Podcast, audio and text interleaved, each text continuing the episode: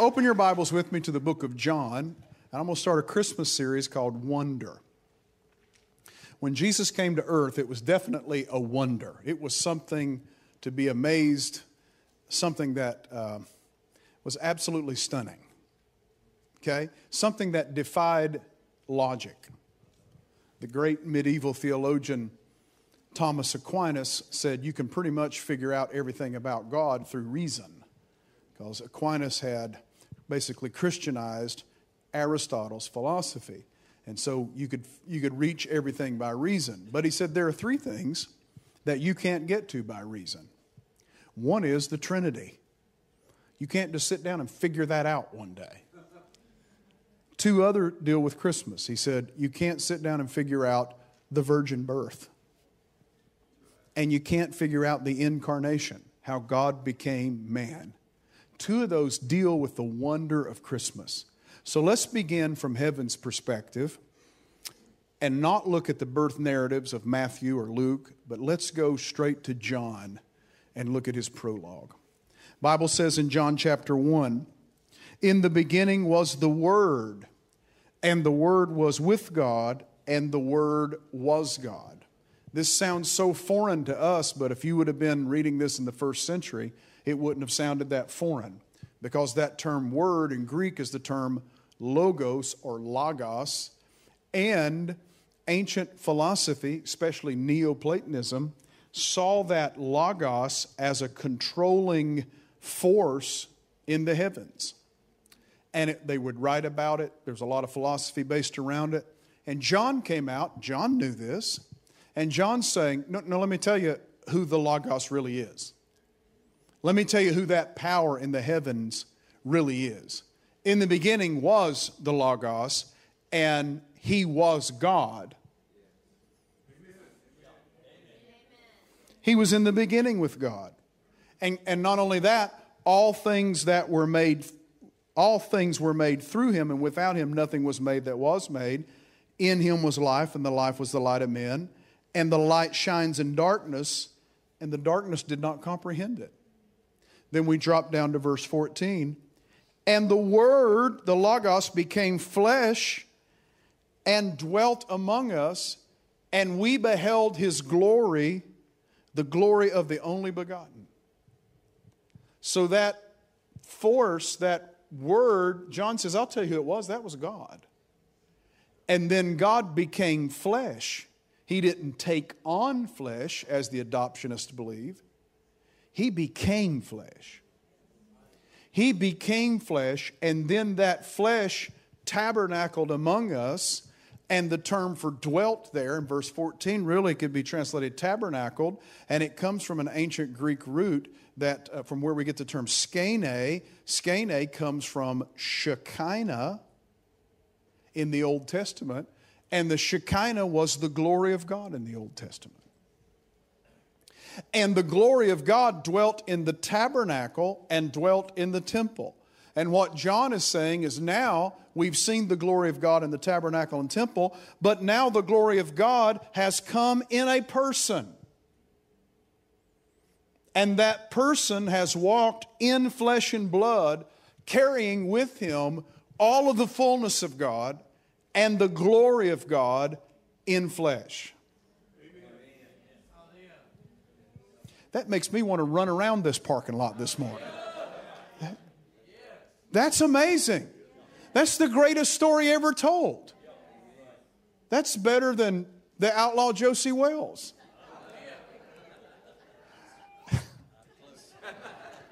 Where did that come from? That's, that's better than Braveheart. Come on.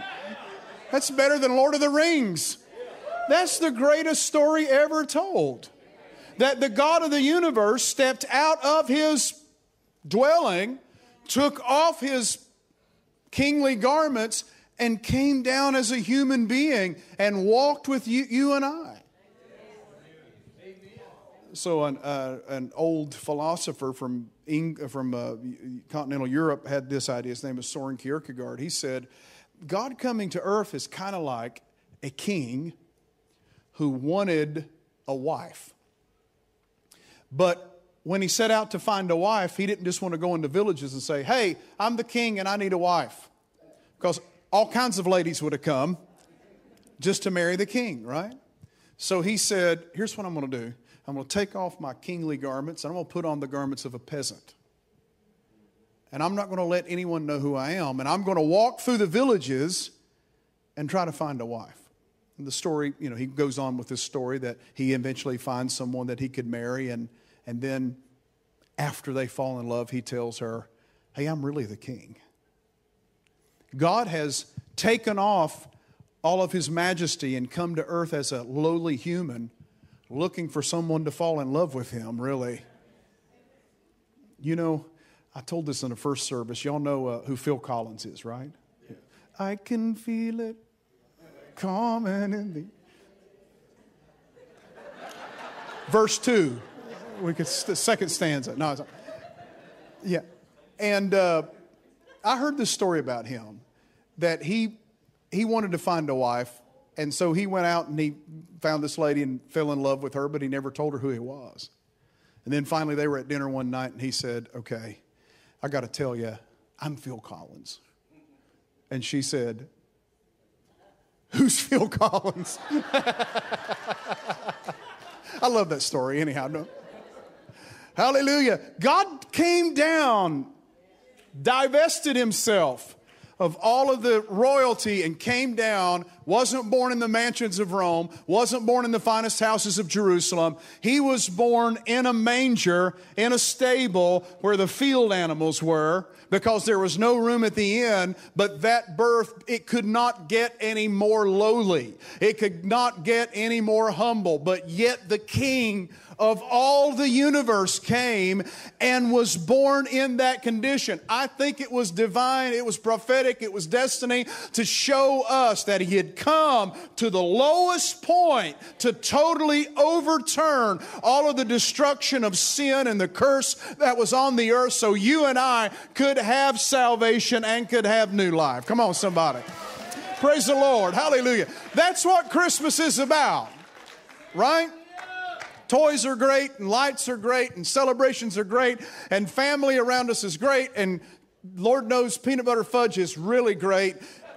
And all of that stuff's great, but, the, but it's not the meaning of it all. It's just the celebration of the meaning.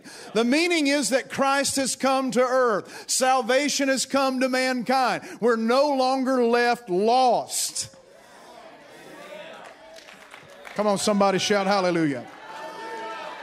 So, why did he come? I want to I wanna use this, verse 5. And the light shines in darkness, and the darkness did not comprehend it. I want to talk about Jesus being the light, and I want to use this term light, L I G H T, and I want to use it as an acronym. I want to take each letter and give you a purpose, five purposes why he came to earth. First of all, let's use the L. He came to let us know what God is like. God came to earth to let us know what God is like if he would have just been God in spirit, God is spirit, the Bible tell, tells us, if he would have just been God in spirit, we wouldn't have maybe connected or understood God as much, but he became human flesh. And so, if we want to know what God is like, we just look at Jesus. Because at one point he told his disciples, he said, Have I been with you for such a long time and you still don't know who I am? He who has seen me has seen the Father. If you've seen, I do what I, um, I hear my Father doing.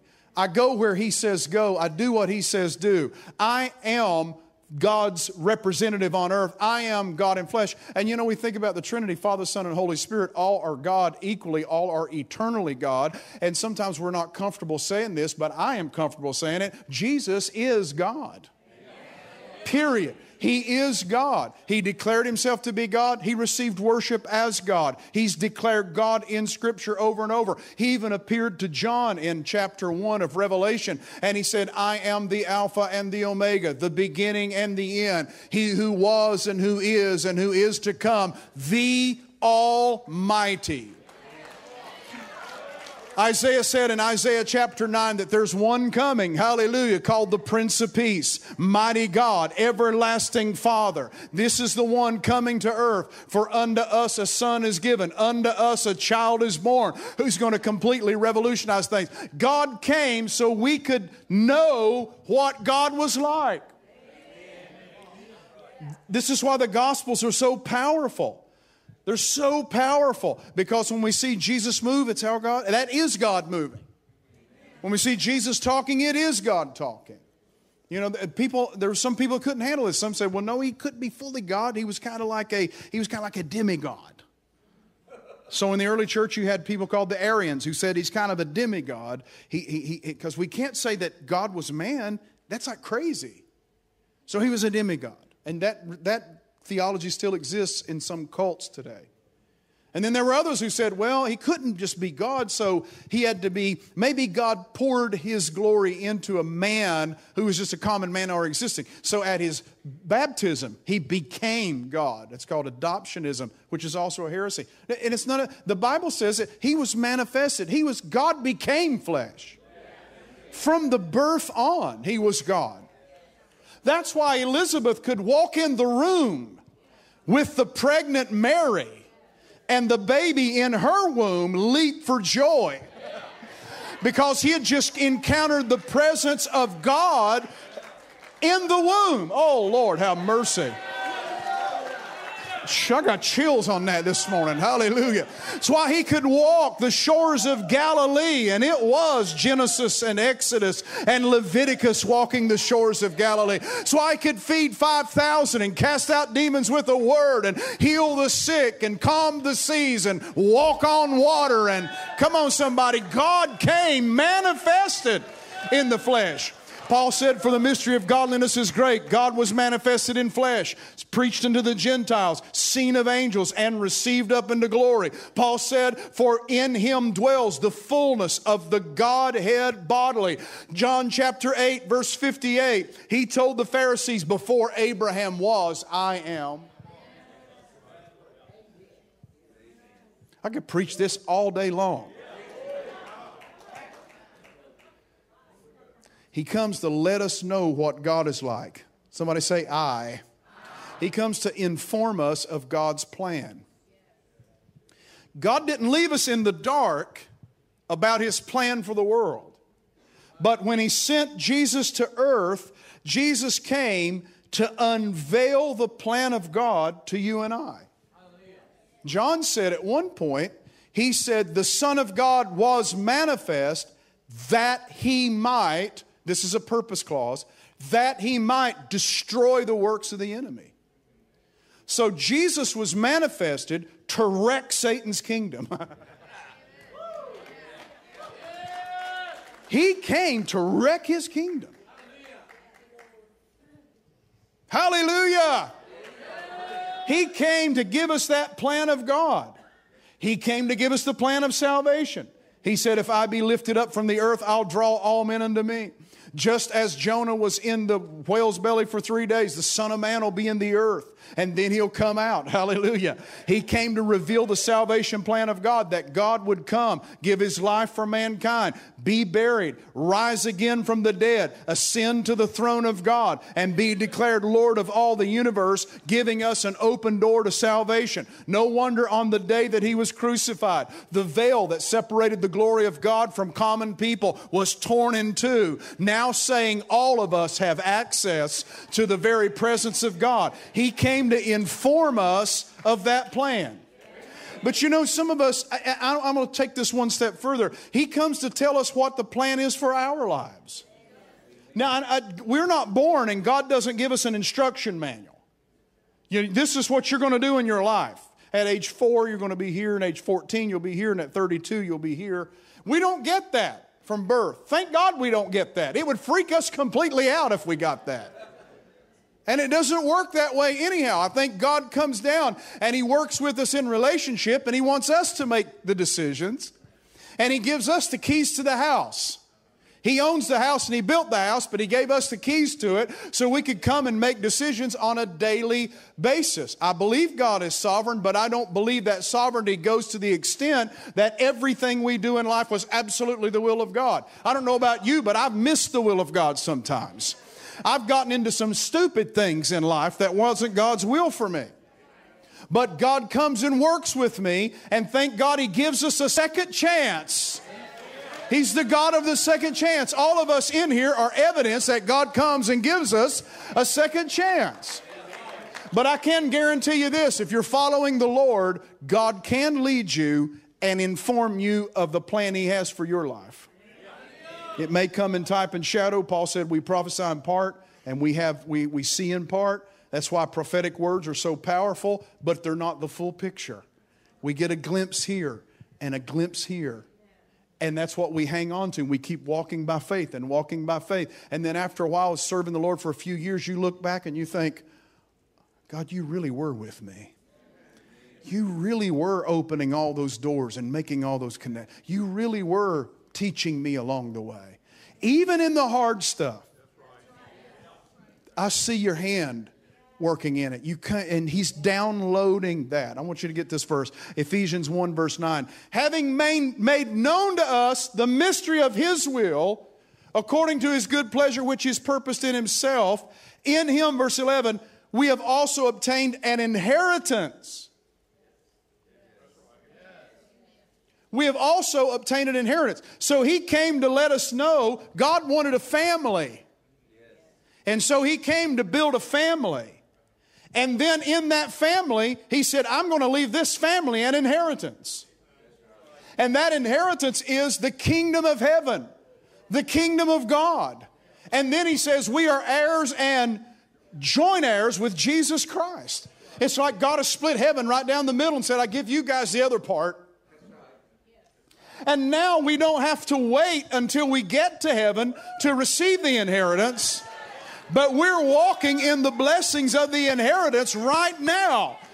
What I felt this morning in worship is just a little inkling, just a little salt and pepper of what I'm going to experience in fullness one day when I get over there in the kingdom of heaven. Come on, give him a shout. Thank God you have an inheritance. That's God's plan for your life. He, come, he came to bless you and make you better off. Somebody say G. He comes to guide us in every step that we take as we submit ourselves to Him. Some of you are looking for guidance. Well, I'm telling you, if you serve the Lord, you're not hopeless and you're not left in the dark. But the light comes to give you guidance. How many knows how many of y'all have some flashlights or candles in your home in case of hurricanes and emergencies. About half of you are prepared. That's good. I have a flashlight. It's one of these, it looks like one of these police flashlights that sits on my uh, kitchen counter all the time, and it doesn't work. it works sometimes. So I've got it there in case it were happen to work. It will happen to work in case of an emergency.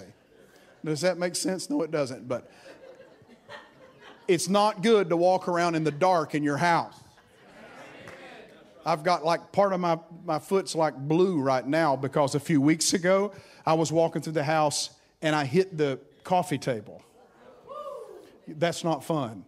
That's what happens when we walk around in the dark. We get messed up and we get injured and we get hurt. But when we have light, Light helps guide our footsteps and guide the way you can see in front of you. Can somebody shout amen?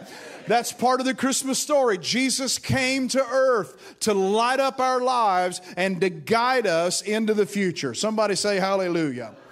Somebody say H with me. He comes to heal our hurts. He came to heal. He was the great physician, and he's still in this business. I, I can guarantee you, every one of us in this room have hurts to some degree, emotionally or something going on. We got some scars somewhere. It's part of life. Life is not perfect. We experience grief, we experience loss, we experience separation, we experience disappointment. Have you ever been disappointed in people? Come on, we all experience hurt to some degree, some greater than others. I, I, it is just life. But Jesus has come to pour in the oil of healing to us. And because you have scars isn't a shame, or it doesn't necessarily mean God's finished with you. Because when God comes in, He pours healing in those scars and then He turns it around and uses them as testimonies.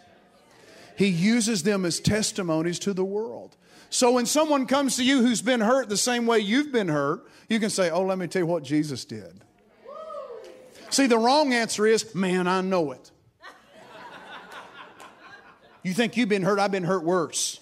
You've been around those people that one up you all the time. Man, my back's hurt. Lord gosh, I got a tumor on my neck. I'm sorry. But we try to one up each other. Don't get out of that one upping. When somebody says, Man, I've been hurt, you say, Dude, I was too. Let me tell you what Jesus did. He came and healed that. He poured in the salve of, of the Holy Spirit. He took that thing away one day in prayer. You know, it's like it's like this this grief journey I, have been on. It's like I, I know that um, I know there's some natural things you have to walk through, but I really felt I was under supernatural attack back last year, and I just went before the Lord and I said, "Deliver me of this. Take it out." It doesn't mean I'm not. It doesn't mean I won't have um, loneliness or whatever, but this spirit of grief's got to go from my life. And I really felt I was I went through deliverance one night in my house in my prayer room, and I really felt like God set me free. So I, have been able to tell people since that who's walking through grief, man, I know it's tough, dude. I'm not. There's no excuses for for the. I'm not trying to make excuses, but I can tell you that spirit of grief you can cast out of your life. That depression doesn't have. It can become a spirit. It doesn't have to remain in your life. That anxiety doesn't have to remain in your life. You can get rid of it. And then the scar that you have, hey, no problem, man. It now becomes a testimony. You got to go through a test before you get a money. You got to go through a test before you have a testimony. I mean, come on. And but once you've been through it, you can say, Look what the Lord has done for me. Hallelujah. I didn't think I was going to make it, and Jesus showed up right in time. like Peter, who sunk down, the Bible says Jesus stretched out his hand and lifted him up. Hallelujah. I thought I was like Peter. I was indestructible, walking, but then I started looking around and started sinking, and Jesus came through right in time and picked me out of it. Now I've got a testimony. I couldn't do it on on my own, but God came and did something that I couldn't do. Hallelujah. Because He has all the power, He has all the authority, He has all the glory. Come on, somebody shout hallelujah. Yay! Hallelujah. Come on, look at somebody and say, He came to heal every one of your hurts. Yes. Woo! Come on, who knew Christmas was about that? It's about healing. Come on, it's a whole healing convention, man. All right, one more. Uno más. T. Everybody say T. This is the whole this is the whole ball of wax. He came through his birth, through the nativity, he came to transform. To transform our lives completely. You see, some people look at Christianity this way, and I've, I've, never, I came in a different way. I wasn't raised in church, so I don't have the same perspective as some of you. I came in from the outside. I was heathen and came in. In the mountains, you add an R to that, heathen. I was heathen and came in. And so I, I, didn't know I didn't know you could come in and try to bring all of your mess and just add Jesus to the mess. I just came in and got radically saved. Just radically because Christianity doesn't work like I'm going to bring all my mess and I'm going to hold on to it all and I'm going to add Jesus to it and then see if this can work. No, when you come to the Lord, you got to divest yourself of all that mess. You got to just let it, let it go. I just confess it all and I get it out, God. I pour it all at your altar.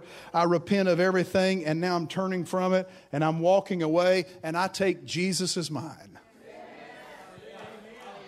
Jesus is mine. Everywhere I go, everywhere I be. take him all, take all of him. And he comes in and clears out everything, fills you up, and totally transforms you. And then Paul said he was in Christ is a not a refurbished, not a recycled, not a vintage. He comes in and gives you a new life. And now your spirit man is born anew. And then God starts working from the inside to the outside. Jesus on the inside, working on the outside. Oh, what a change in my life.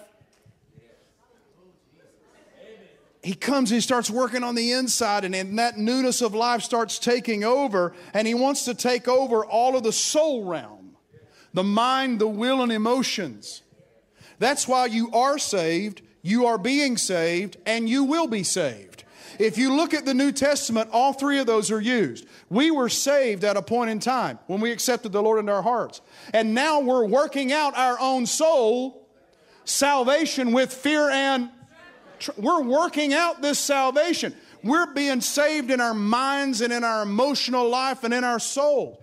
And then there's coming a day when full redemption and full salvation comes when we get to heaven or when He resurrects us.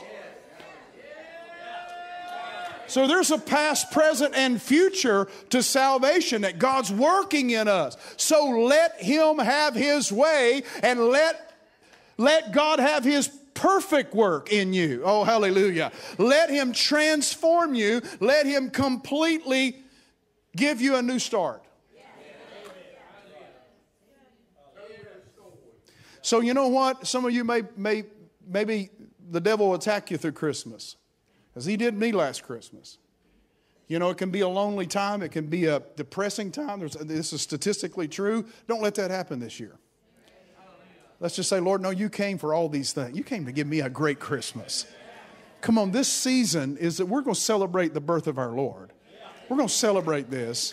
And this is what it's about. I'm going to celebrate everything you've come to do for me. Hallelujah. Well, I don't have the house I want. No, but you're saved. well, I don't have the car I want. No, but you're saved. Well, I don't have the husband I want yet. Hopefully, you're not married if you're saying that. I'm just saying you're single and want to. No, but you got Jesus. Hallelujah. Come on, somebody. I want, I want to give you a quote that's so powerful. Peter Drucker, who was a great management consultant, wrote great management books, you know, really icon of the business world. He was asked one time, When did you become a believer in Jesus? When did you step across the line of faith? And he answered and said, When I discovered, this is a business guy, when I discovered that grace, what grace was really all about, and when I fully understood grace, I realized I was never going to get a better deal. I realized I was never going to get a better deal. That's a businessman talking. If I can bring all of my junk and just by grace, He gives me all of eternity and a new life, that's better than stocks, bonds, and mutual funds. That's better than 401k and 403b. That's better than Roth IRAs and traditional IRAs. That's better than all of that put together. I bring nothing to the table. I come with a negative score to the table.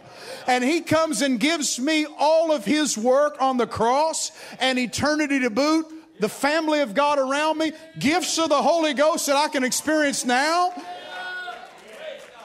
Sign me up, Lord. Let me close with this. There's three types of life in the New Testament. There's new life. This means everything you've ever done wrong is completely forgiven and forgotten. You talk about a Christmas gift. Everything you've ever done wrong is completely forgiven and forgotten. He wipes the slate clean, and you start over completely fresh. Then there's abundant life. Abundant life is in John 10 10. I came to give you life and give you that more abundantly. It means that you were made for more than just success, you were made for abundance. And God comes to pour abundance in you. It's significance, it's purpose, it's destiny. God pours all of that in you. So not only do you have new life, you have abundant life. Not only do you have new life and abundant life, the third thing is you have eternal life, which is this thing's never going to end. It's never going to wear out. It's never going to get old. Hallelujah. 10,000 years from now, we're going to be singing about His glory and experiencing His power. I think just like, just as fresh as the first day we walked in heaven's gates. Hallelujah. I don't know, take this as a vision as it is, but yeah, years ago, uh, I think it was Jesse Duplantis who had a vision of heaven. And he said he saw the throne room and the seraphim would fly across the throne of God and cry out. And he understood in the vision, or he asked why this was happening, and he got the, the answer. And the answer was every time the seraphim flew over God, they saw an aspect of him that they had never seen before. And I've thought about that a lot. Could it be that when we're really face to face with him in his presence, that I mean, what is a day in eternity? I don't know if we can use that term, but every moment we're experiencing the newness of God and a facet of His grace and His mercy and His love that we've never seen before. Oh, hallelujah. Could it be? I don't know. I had a friend that said this years ago. Could it be? You know, the Bible calls the gospel the everlasting gospel. Everlasting means it's not going to wear out. Everlasting means somebody's going to be talking about this forever. And I had a friend pose this question. He said, Could it be that 10 billion years from now, we're in heaven, and maybe God creates new people? Maybe it could be. Maybe He creates new people in the future. And maybe they see Jesus. And as Jesus is walking around, they see the nail prints that he still has in his hands and his side. And I don't know, we're just speculating. Maybe they ask, why are those there? And then you and I step up. And we said, let me tell you why they're there and why I'm here right now. I'm going to preach something that's never grown old and it will never wear out. And that is one day we all, a whole host of us, were lost and now we've been redeemed. And that's why when we show up in heaven, we have a song that the angelic choir doesn't know and can't sing. And that is, I've been redeemed by the blood of the Lamb. He's washed us white in His blood, and we can stand before Him and say, Thank you that you came. You didn't leave me alone, but you came and you brought light into my life and lit me up. Hallelujah. Let's all stand. I'm going to pray. I will say this that many of y'all have heard my salvation testimony, and I'm going to tell it again. But one key part of that is I was in a hospital room when I was 16, and God spoke to me. And when He spoke to me, I've, I've described it like this it was as if I was in the dark and someone went over and flipped the light switch on. That's what happened in my mind, in my heart. It was like someone just flipped the light switch on. And I was like, oh, Lord yeah, I don't have to live like I've been living. I don't even have to pursue those things. It was like, boom, a revelation came to me. Then I understood about repentance and I repented and asked the Lord into my heart. And then I would ride around my hometown. I'm 16 years old, but I would ride around and I, and I didn't know everything, obviously, and still don't. But I was like, I think I know what life's about now. I, got that now that's the big question that it's about me serving the Lord and the Lord coming to save me. And this is what this thing's about. It so took me over that by age 20, sorry, 22, I'd been preaching and I said, I can't do anything else with my life but preach this. It's where I got to. Because I was planning on going to professional school and grad school, and I, and I just eventually got to the point and I said, I can't do that. I have such a burden on my heart that all I can do is preach this and tell other people about it. And so Paul said God chose the foolishness of preaching. He chose the foolishness of preaching. Oh, hallelujah. Thank you so much for joining us online, and I hope the message was a real blessing to you. You know, eternity is a real thing. You're going to spend eternity somewhere. According to the scriptures, you spend eternity in one of two places. First of all, heaven. Paul said to be absent from the bodies, to be present with the Lord. Or number two, in hell. Uh, Jesus talked about the rich man who went to hell and was in great torment, and he was begging Abraham to send someone, a messenger, to tell his family.